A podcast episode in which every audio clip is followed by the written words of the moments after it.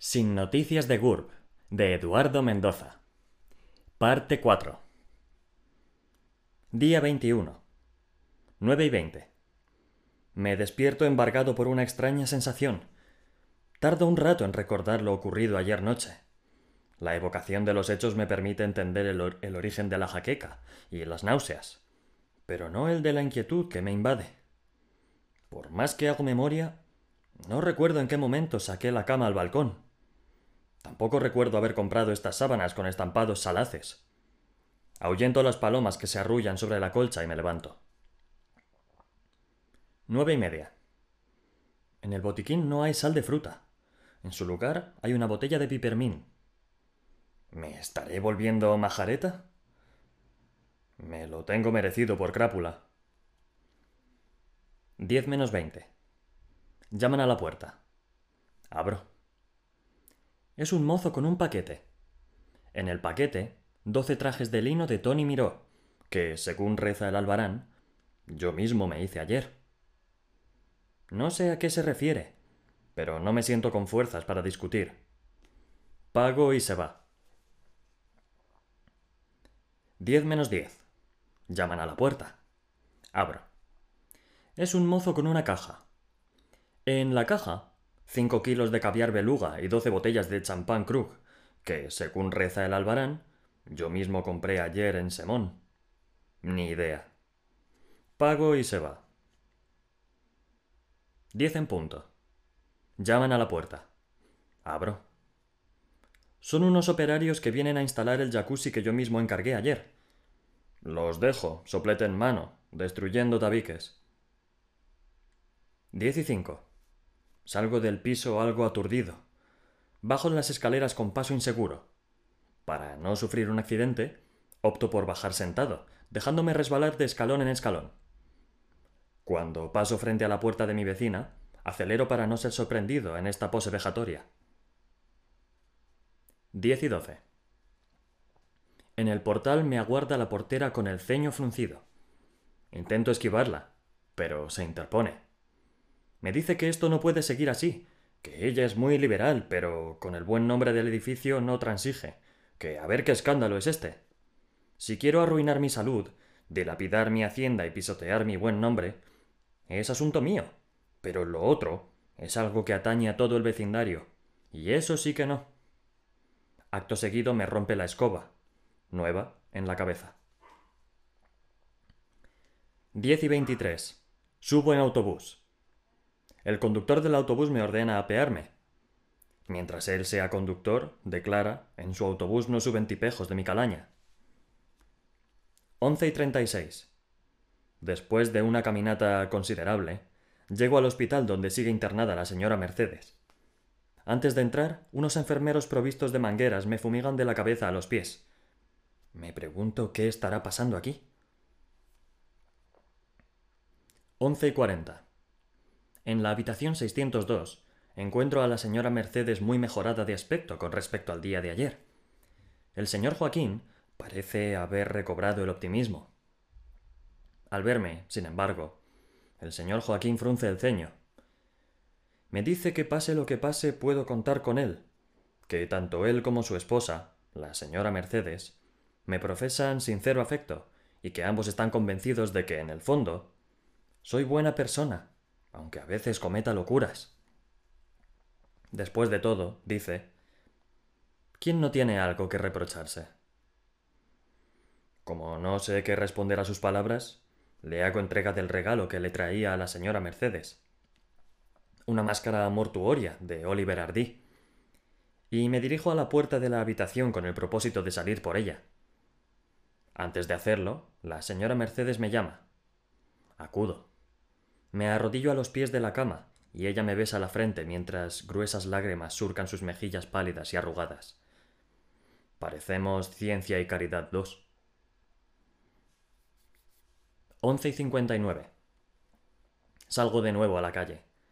Unos niños me arrojan bosta de hipopótamo que han ido a buscar expresamente al zoo para la ocasión. Y yo sin desayunar. Doce y media. Como ningún taxi se para por más que haga aspavientos, llego a casa reventado de andar. No hay duda de que soy un réprobo, pero todavía ignoro de qué he hecho para merecerme la repulsa general.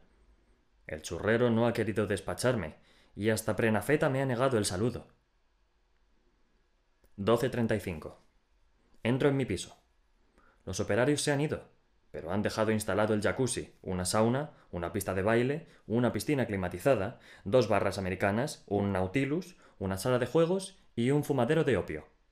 Y todo en un piso de 60 metros cuadrados. Una menos cuarto. Me siento en el trampolín a reflexionar sobre lo que está pasando. ¿O hay una conspiración contra mí en la que participan todos los habitantes de esta distinguida ciudad? ¿O yo actúo de una manera reprensible sin tener conciencia de ello? Puesto que lo primero es inimaginable, debo inclinarme por lo segundo. En tal caso, y en vista de la rectitud con que siempre he sabido conducirme, debo inferir que existe en la Tierra una miasma que me afecta. O por lo menos, en Barcelona. Quizá debería irme a Huesca, a ver qué tal me porto allí. También es posible que se me estén apolillando los circuitos. Una y media. Un susurro me saca de mi abstracción. Alguien ha deslizado un sobre por debajo de la puerta. El sobre no lleva remitente. Dentro hay una sola hoja impresa, cuyo contenido es el siguiente tenor literal. Hola, Titi. ¿Quieres pasarlo chupiguay? Pues si eres solvente, ven a vernos. Máximo confort y discreción. Ambiente selecto. Venta y alquiler de vídeos. Carretera de Pedralbes sin número, a cinco minutos de up-down. Dos menos cuarto. Releo el mensaje una y otra vez. No sé quién me lo envía, pero estoy convencido de que aquí se encuentra la clave del misterio. Tampoco me cabe duda respecto a lo que debo hacer. 2 y 5. Comienzo los ejercicios de preparación física y espiritual, a que debe someterse todo guerrero espacial antes del combate. Postura del tigre. Arqueo la espalda, flexiono las piernas, hincho el tórax, doblo los brazos. Músculos de acero. 2 y 6. Pinzamiento. 2 y 24. Bien untado de linimento Sloan, prosigo la preparación física y espiritual a que debe someterse todo guerrero espacial antes del combate. Pongo la mente en blanco. 4 menos 10. Vaya por Dios, me he dormido como un ceporro. Decido dar por concluida la preparación física y espiritual a que debe someterse todo guerrero espacial antes del combate. Recaliento los churros que me sobraron anteayer y me los como mirándome fijamente al espejo. Cuatro y media. Para introducirme en los ambientes a los que llevan mis pasos, y mi voluntad inquebrantable, decido adoptar la apariencia de Gilbert Becaud, vestido de ninja. Salgo a la calle sembrando admiración y espanto. Cinco en punto. Con fines didácticos, me meto en un multicine a ver la última película de Arnold Schwarzenegger. Me sorprende, con agrado, advertir que la película ha sido financiada por la Generalitat de Cataluña y que transcurre íntegramente en San Llorenç de Morunys, de Morunys. No excluyo la posibilidad de que me haya equivocado de sala. Siete en punto. Salgo del cine. Me dirijo a una tienda de automóviles. Al vendedor que me atiende le explico lo que busco, a saber, un Aston Martin blanco, dotado de un mecanismo adicional, mediante el cual el vehículo suelta una andanada de tachuelas por la parte posterior, evitando así que los perseguidores del vehículo le den alcance a este. El vendedor me responde que el modelo que busco está a pedido, pero aún no ha llegado.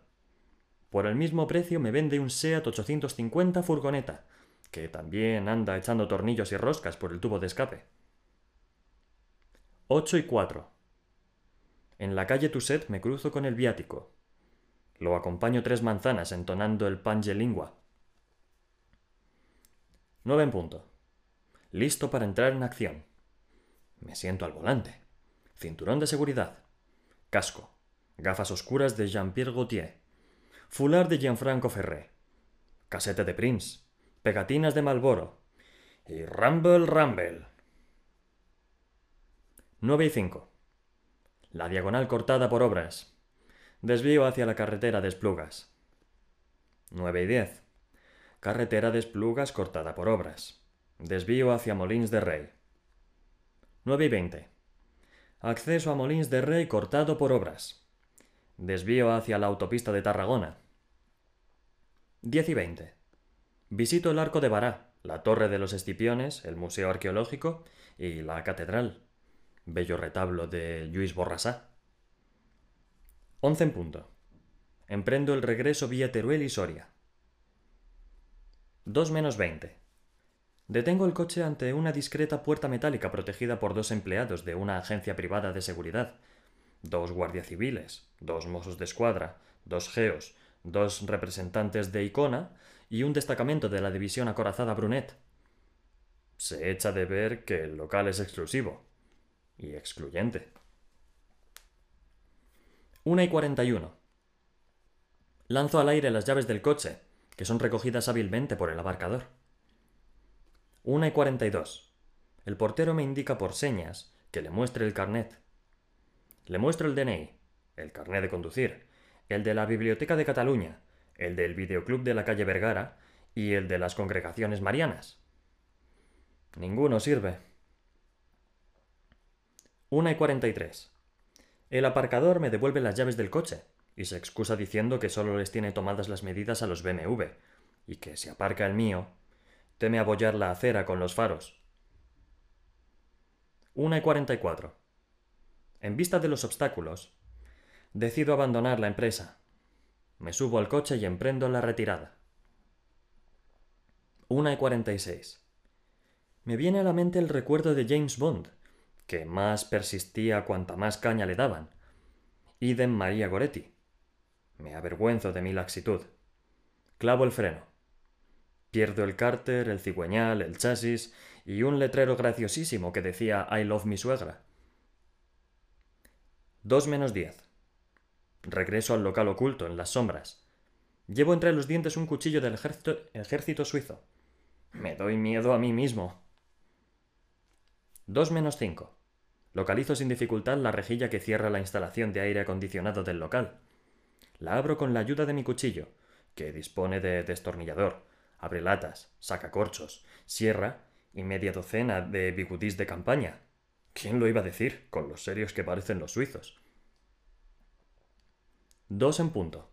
Me introduzco en el conducto del aire acondicionado. ¡Qué aventi! Dos y veinte. Llevo veinte minutos reptando por estos tubos asquerosos sin encontrar ninguna salida.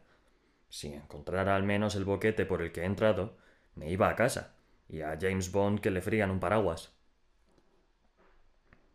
Tres en punto. Sigo reptando por los tubos. Ya debo llevar hechos varios kilómetros. El frío es intensísimo, porque los ejecutivos de verdad siempre tienen mucho calor, y exigen aire acondicionado a tope allí donde estén, y en todas las épocas del año.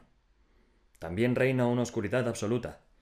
Pero esto me importa menos porque puedo ver en la oscuridad, lo que supone un ahorro importante cada mes. Esta capacidad, además, me permite sortear los obstáculos que voy encontrando en el camino ratas, desperdicios industriales, pedruscos y cadáveres. Los cadáveres presentan síntomas claros de congelación. Después de un somero examen, llego a la conclusión de que estos cuerpos pertenecieron en vida a ejecutivos de medio pelo, que, habiéndoles sido negada la entrada al local por la puerta grande, han tratado de acceder a él por el mismo camino que yo estoy empleando ahora. 4 menos 20. Diviso a lo lejos un leve resplandor. Es la salida. Hago un último esfuerzo. Ya estoy. Una rejilla me corta el paso. La hago saltar de un puntapié. Me deslizo por el agujero que ha dejado la rejilla. Caigo sobre una mesa dispuesta para veinte comensales. Por fortuna, ninguno de ellos está presente. 3 y 41. Al oír el estrépito, acude un camarero y me ordena que deje libre la mesa de inmediato. Me informa de que esta mesa ha sido reservada por Estefanía de Mónaco, su prometido y unos acompañantes. En realidad, añade, la reserva fue hecha el 9 de abril de 1978 y aún no ha comparecido nadie. Pero tratándose de quien se trata, la gerencia del local no ha estimado oportuno dar por cancelada la reserva. Una vez por semana, continúa diciendo el camarero, Los manteles y servilletas son lavados, los cubiertos abrillantados, los arreglos florales renovados, las hormigas exterminadas, y los panecillos, de pan blanco, integral y de soja, reemplazados por otros recién salidos del horno. En un rincón hay media docena de fotógrafos cubiertos de telarañas. 3 y 44. Rehecho de la caída, el camarero me dice que, si deseo cenar, puedo hacerlo en cualquiera de las mesas libres del local, que son todas, pues la gente verdaderamente fina nunca cena antes de las cinco, o cinco y media de la madrugada, para no ser confundida con el común, que cena antes porque tiene que levantarse pronto. Respondo que por el momento tomaré una copa de cava en el bar. Cuatro menos cuarto. Como el cava me sienta mal, me entretengo contando las burbujas, sin ingerir el líquido que las produce, inexplicablemente, y escuchando la conversación de tres individuos que comparten conmigo la barra del bar. La conversación sería interesante si el insumo inmoderado de cava por parte de los conversantes no les provocara unos borborigmos que les hacen apenas inteligibles. No es difícil, con todo, inferir de qué están hablando, porque los catalanes siempre hablan de lo mismo, es decir, de trabajo. En cuanto se reúnen dos catalanes o más, cada uno cuenta su trabajo con gran lujo de detalles, con siete u ocho términos exclusivas, comisiones, carteras de pedidos y unos pocos más, arman un debate de lo más movido, que puede durar indefinidamente. No hay en toda la tierra gente más aficionada al trabajo que los catalanes. Si supieran hacer algo, se harían los amos del mundo. Cuatro en punto. Se me acerca una chica muy joven y atractiva. Con gran desenvoltura, me pregunta si estudio o trabajo. Le respondo que en realidad no puede hacerse esta distinción, porque quien estudia aplicadamente realiza el más importante de los trabajos, para el día de mañana, del mismo modo que quien pone los cinco sentidos en su trabajo, algo nuevo aprende cada día. Sin duda satisfecha con mi respuesta, la chica se aleja a buen paso. Seis en punto. Las horas pasan sin aportar ninguna de las pistas que he venido a buscar a este local empiezo a pensar que por primera vez me ha fallado la intuición. La gente ha venido, ha cenado y se está yendo. Algunos han adelgazado tanto durante su cena de negocios que se han esfumado antes del café. Yo sigo aquí, viendo pasar cogotes de merluza y contando burbujas de cava. Ya me han cambiado cuatro veces la copa para que no decaiga la diversión. Estoy por irme. Seis y cuarto. Solo quedo yo en todo el local. El sueño me vence. Incluso creo que he dado un par de cabezadas involuntariamente, porque delante de mí la barra presenta varias abolladuras. Pido la cuenta con ánimo de retirarme y dar por terminadas las pesquisas. 6 y 16. Cuando estoy considerando la forma menos peligrosa de bajarme del taburete, llega un individuo solo, coloca el codo izquierdo en la barra y hace chascar los dedos pulgar y medio en la mano derecha. Acude el camarero y el individuo pide un whisky. ¿De qué tipo? Malta. ¿En vaso alto? Bajo. ¿Con hielo? Sí. ¿Dos cubitos? Tres. ¿Un poco de agua? Sí. ¿Mineral? Sí. ¿Con gas? Sí. El camarero se retira. El individuo se desmaya. Seis y veinte. Le practico la respiración boca a boca y le abofeteo enérgicamente las mejillas para que reaccione. Como simultaneo ambas operaciones, la mayoría de las bofetadas las recibo yo. 6 y 25. El individuo recobra el conocimiento en el momento en el que el camarero trae lo que ha pedido. Se lo bebe de un trago.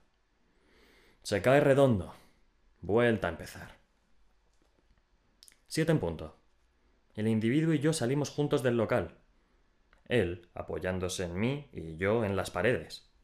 Fuera, los pájaros gorjean en las ramas y el sol asoma su chocarrera faz por el horizonte, lo que me indica haber entrado ya en el día 22.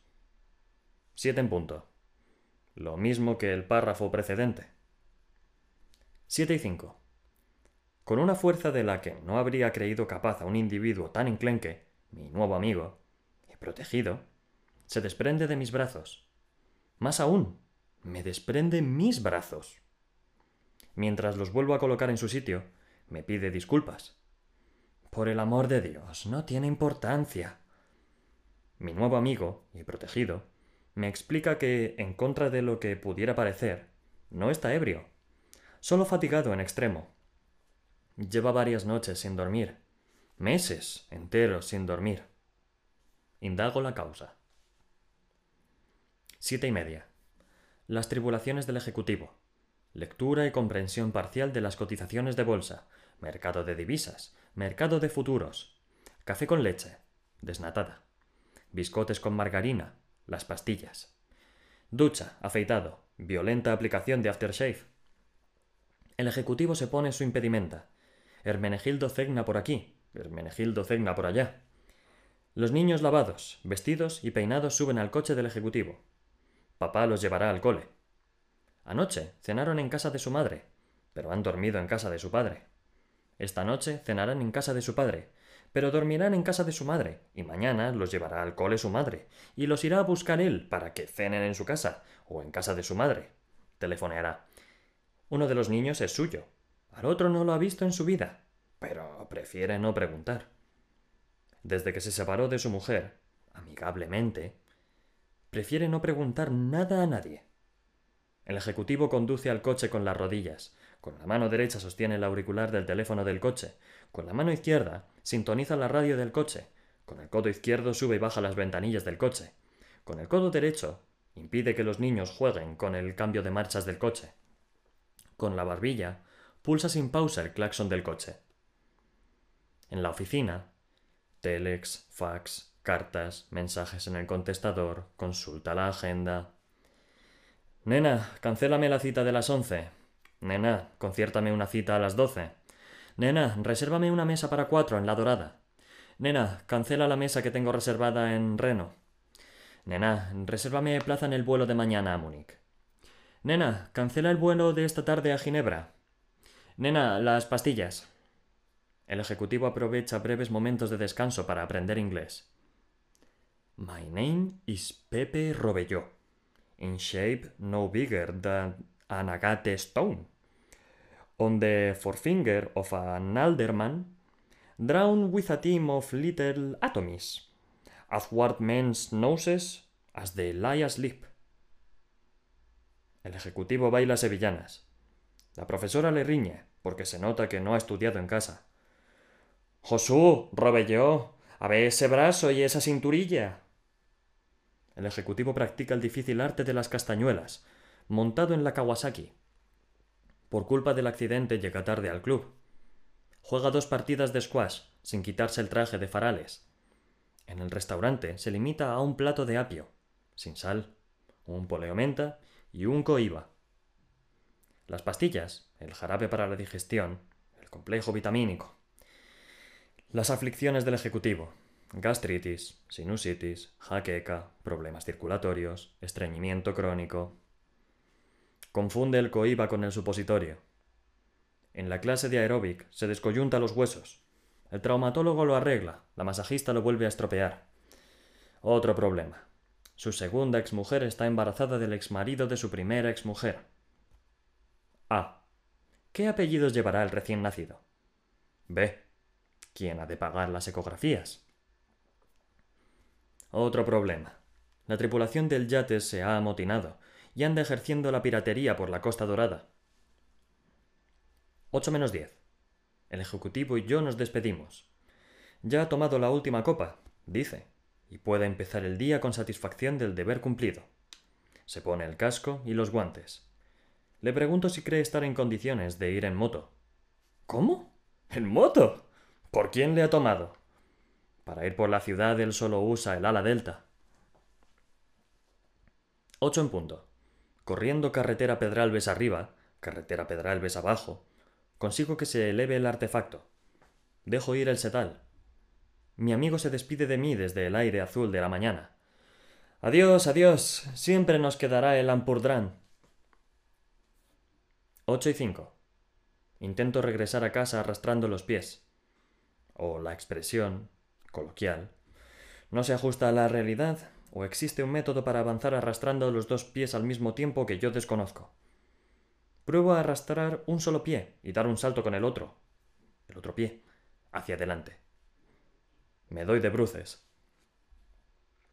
8 y 6. Mientras reflexiono acerca del significado de, las palabra, de la palabra bruces, veo ante mis ojos una cartera. Un análisis somero me indica que la cartera perteneció en sus orígenes a un cocodrilo. Un análisis más pormenorizado me indica asimismo que la cartera ha pasado por varias manos y ha acabado perteneciendo, hasta el instante de su pérdida, a mi amigo el ejecutivo. Ahora, la cartera pertenece a lo que dicte mi peculiar sentido de la honradez. Temperatura 23 grados centígrados. Humedad relativa 56%. Suave brisa de levante. Estado de la mar, marejadilla. 8 y 7. Examino el contenido de la cartera del Ejecutivo. Tres o cuatro mil pelas, que trasvaso a mis bolsillos sin demora. Documento nacional de identidad, permiso de conducción, tarjetas de crédito y carnets acreditativos de la pertenencia de su titular al mundo de los seres activos y predominantes. Foto de un perro lobo junto a un pino. Total, nada. 8 y 10. Estoy por tirar la cartera y su contenido a una alcantarilla, cuando descubro un compartimento cerrado por medio de una cremallera. Forcejeo. Todavía no he conseguido dominar este extraño mecanismo, ni entender cómo una cosa tan absurda goza de tanta difusión, por lo que acabo rompiéndolo. Del compartimento extraigo una fotografía. Una moza de muy buen ver. Al dorso de la foto, una breve dedicatoria. Chato, moderno, ¿quién te quiere a ti? Kaki. 8 y 11. Vaya, vaya. 8 y 12. Decido regresar a casa. Pasa un taxi, lo paro, subo. Camino de casa, la radio da las noticias. Ha habido otro accidente en la central nuclear de Vandellós. Un portavoz de la central informa al público de las ventajas de un ser mutante. Sorprenda cada día a su familia, exclama. El taxista no parece convencido. Si él mandara, dice, trasladaría la central nuclear al coto de Doñana. Así aprenderían estas especies protegidas de mierda, dice. Ocho y media. Me meto en casa apresuradamente. La hostilidad del vecindario va en aumento. La portera se ha hecho una cerbatana con el mango de la escoba y me lanza dardos impregnados en curare. Un vecino arroja aceite hirviendo por el hueco de la escalera cuando me ve pasar. Otro ha metido tarántulas en mi piso. He de emplearme a fondo con el cucal. Nueve menos cuarto. Decido poner fin a este malentendido. Esta tarde reuniré a todos los vecinos, les daré una merienda, escucharé sus quejas, con paciencia, y me rehabilitaré ante sus ojos. Si alguno quiere darse un chapuzón en la piscina, podrá hacerlo gratis. 9 menos 10. Salgo a comprar lo necesario para el guateque. Adopto la apariencia de Alfonso V el Magnánimo, 1396-1458, y me echo a la calle. 9 en punto.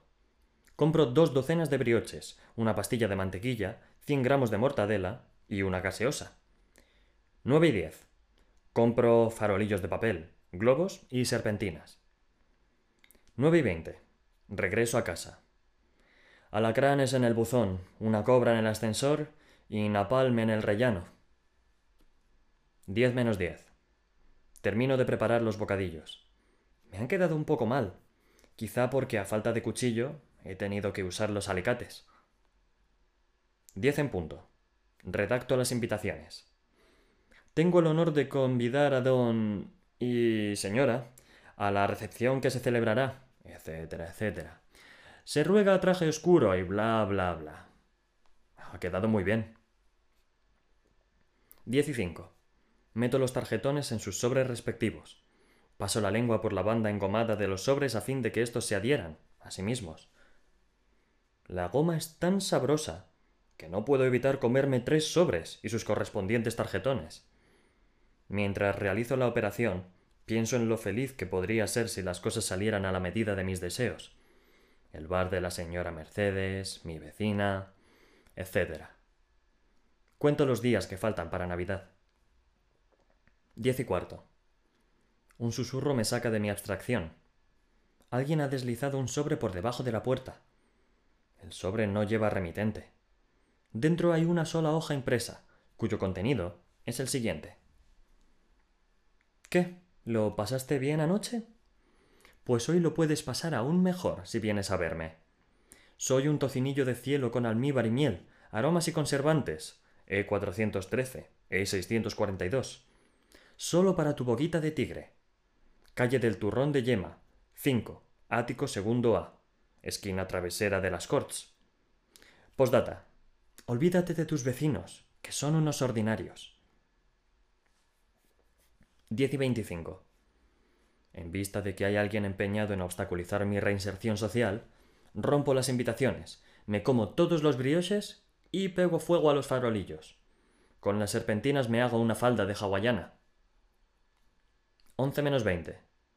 Bailo un rato, pero me aburro enseguida. 11 menos cuarto.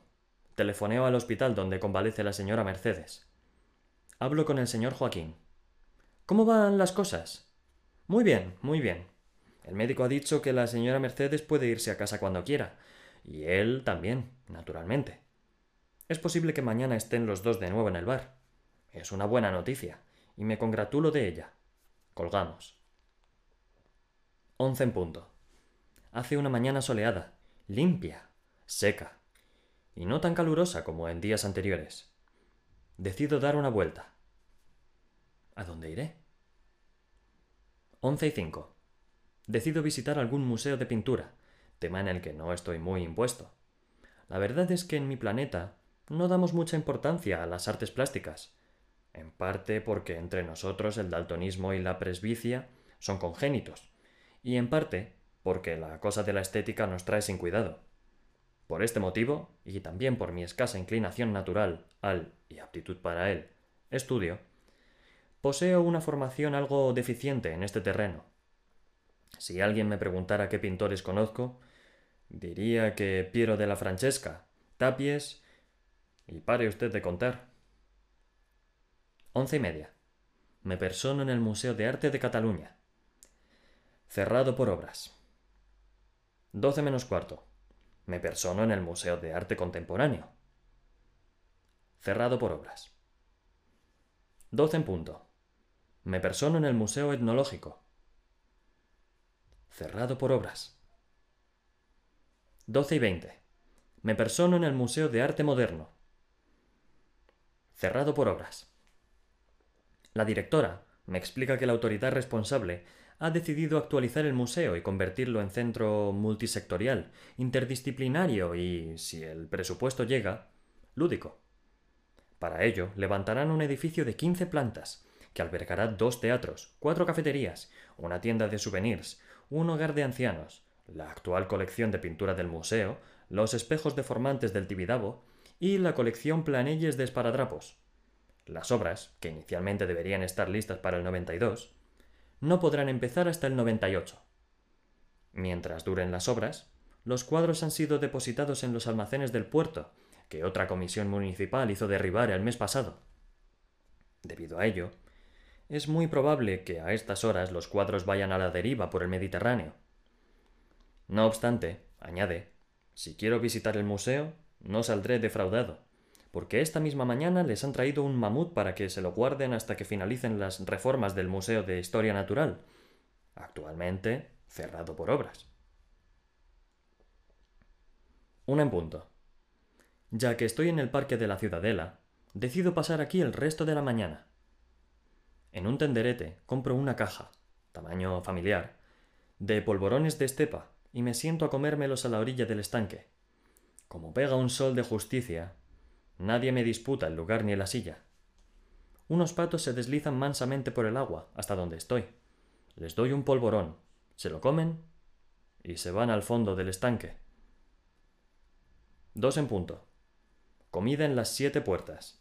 Angulas, langostinos, riñones, criadillas, estofado de morro, dos botellas de Vega Sicilia, crema catalana, café, coñac, Montecristo del número 2.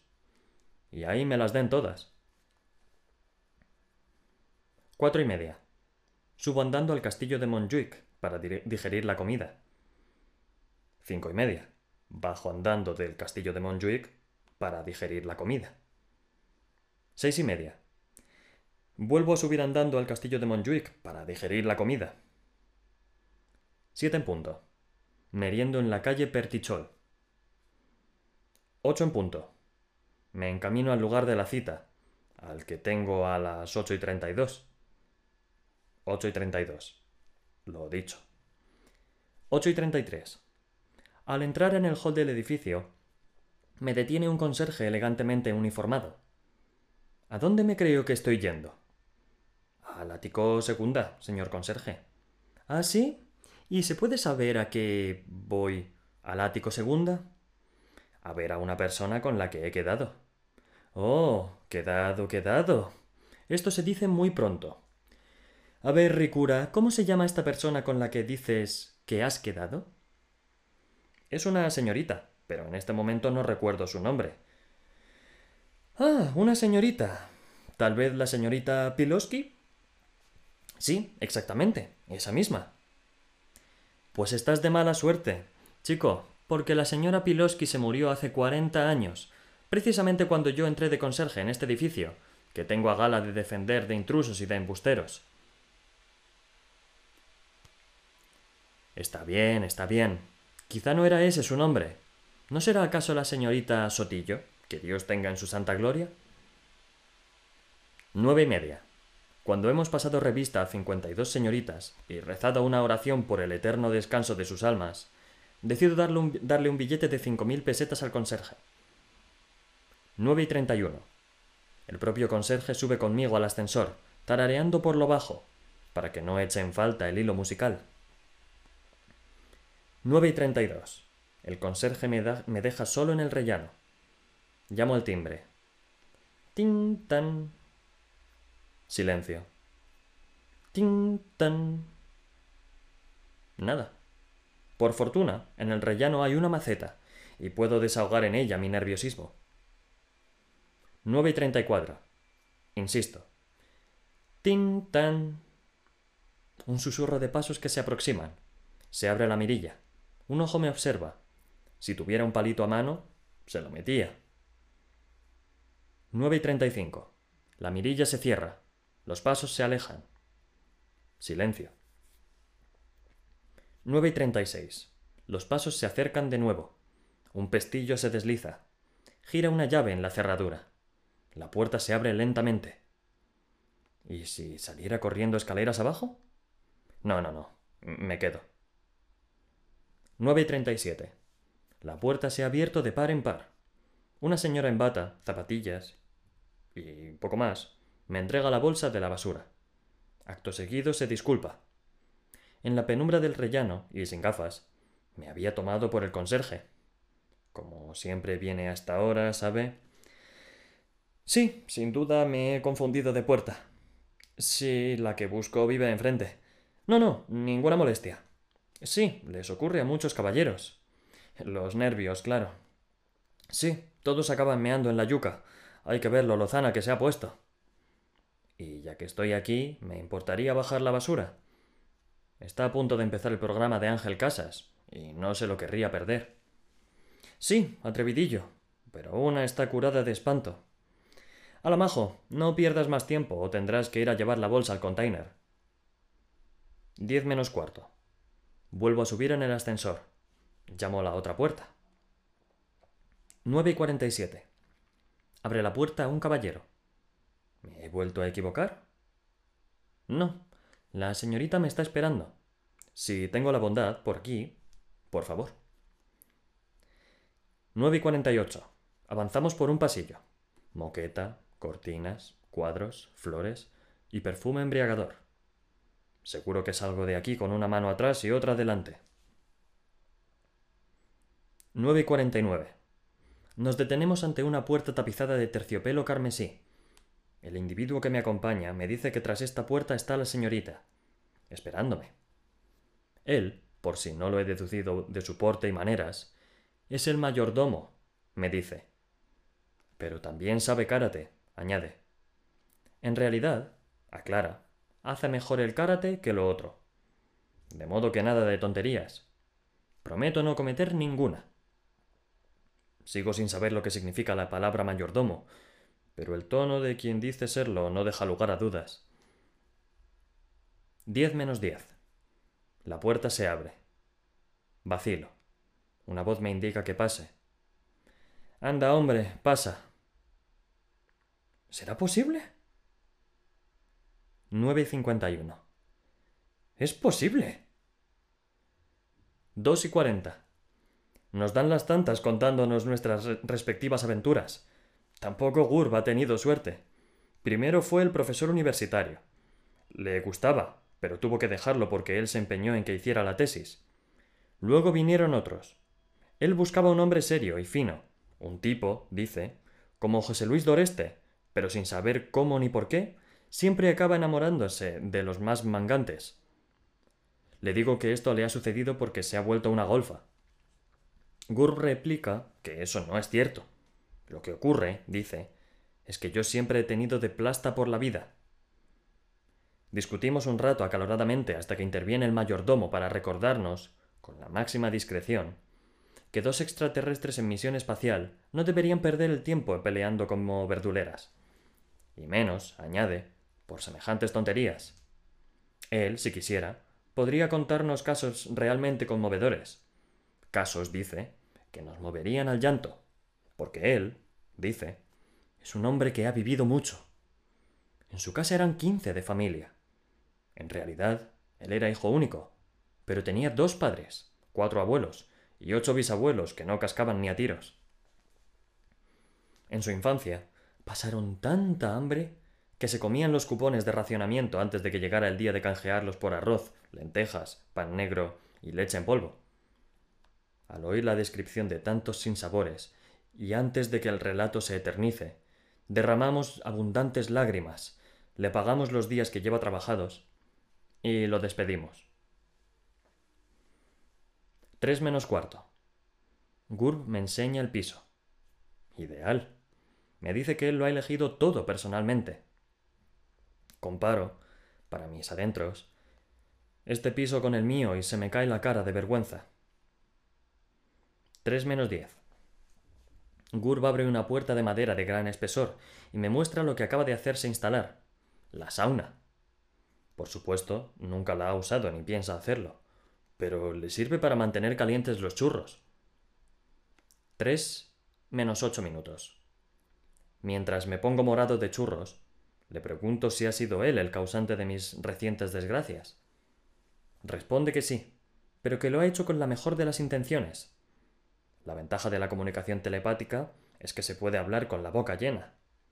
Le pregunto por qué ha saboteado el plan de vida que yo había trazado, convirtiéndome en un crápula a los ojos del mundo. Y me responde que no podía permitir que acabase despachado cortando despachando cortados en el bar del señor Joaquín y la señora Mercedes. Y mucho menos que acabara liándome con mi vecina, aunque las probabilidades de que esto sucediera, añade con sorna, eran remotas porque yo estaba llevando el asunto fatal. Tenemos otra agarrada, hasta que llaman a la puerta. Acudimos. Es el vecino de al lado, que viene a quejarse porque no le dejamos dormir. Dice que si queremos pelearnos, que lo hagamos a viva voz, como todo el mundo, que a los gritos y a los platos rotos ya está acostumbrado. En cambio, la comunicación telepática se oye a través de la tele, y no veas la lata que da, dice. Tres en punto. Como se ha hecho tardísimo, decidimos irnos a dormir y continuar mañana la conversación. Antes de acostarnos, rezamos el Santo Rosario. En el segundo misterio, de gozo, he de reñir a Gurb, porque lo descubro ojeando a hurtadillas la mesón de Marie Claire. Tres y cuarto. Obligo a Gurb a lavarse los dientes. Sabe Dios el tiempo que hace que no se los habrá cepillado, con milfó. Tres y veinte. Pregunto a Gurb si puede dejarme alguna prenda de dormir. Me muestra el armario de la lencería. Prefiero no mirar. Tres y media. Gurb se acuesta en su cama. Yo en el sofá del living. Dejamos la puerta entreabierta. Buenas noches, Gurb. Hasta mañana. Que descanses. Tú también. Felices sueños, Gurb. Cuatro menos diez. Gurb. ¿Qué? ¿Duermes? No. ¿Y tú? Tampoco. ¿Quieres un vasito de leche? No, gracias. Cuatro y diez. Gurb. ¿Qué? ¿En qué piensas? En nada. ¿Y tú? En que ahora que nos hemos encontrado podremos volver a, por fin, a nuestro querido planeta. ¿Ah? 4 y 20. Oye, ¿qué, Gurb? ¿Tú tienes ganas de volver a nuestro querido planeta? Pues claro. ¿Tú no? Ay, chico, no sé qué decirte. La verdad es que aquello es un rollo patatero. Hombre, Gurb, un poco de razón ya tienes. Pero ¿qué alternativa le ves? Bueno, pues quedarnos en este. ¿Y hacer qué? Uf, mogollón de cosas. Como por ejemplo, ¿qué? ¿Montamos un bar tú y yo? Mira qué bien. Cuando yo quería quedarme con el bar del señor Joaquín y la señora Mercedes, me metes varas en las ruedas. Y ahora, como la idea es tuya, ya me tiene que parecer bien. No compares. Al bar del señor Joaquín y la señora Mercedes solo iban jubilatas. El que yo te digo sería otra cosa. Diseño a tope, música en directo, billar, tarot, abierto hasta la madrugada. Y los sábados concurso de mistanga. Hmm. Prométeme que te lo pensarás. Te lo prometo. Cinco menos cuarto. Oye, Gurb, ¿qué? ¿Tú crees que eso daría dinero? Bah, ¿quién piensa en el dinero? Yo. Está bien. Pierde cuidado. Este tipo de locales siempre dan un pastón. Sí, al principio sí, pero a la temporada siguiente se pone de moda otro local, y te tienes que meter el diseño por donde tú ya sabes. ¿Y eso qué más da? Cuando se acabe el negocio montamos otro. Esta ciudad es un filón por explotar, y cuando nos cansemos, nos vamos a Madrid. Chico, aquello es jauja. Solo el puente aéreo ya vale la pena. No sé, no sé, no lo veo sólido. Mira, si lo que te preocupa es el futuro, no tienes más que hacerte un plan de pensiones, con una expectativa de vida de nueve mil años. No te digo la de disgustos que le darás a la caixa. Y ahora déjame dormir. Está bien, Gurb, no te enfades conmigo. No me enfado, pero duerme. Buenas noches, Gurb. Buenas noches.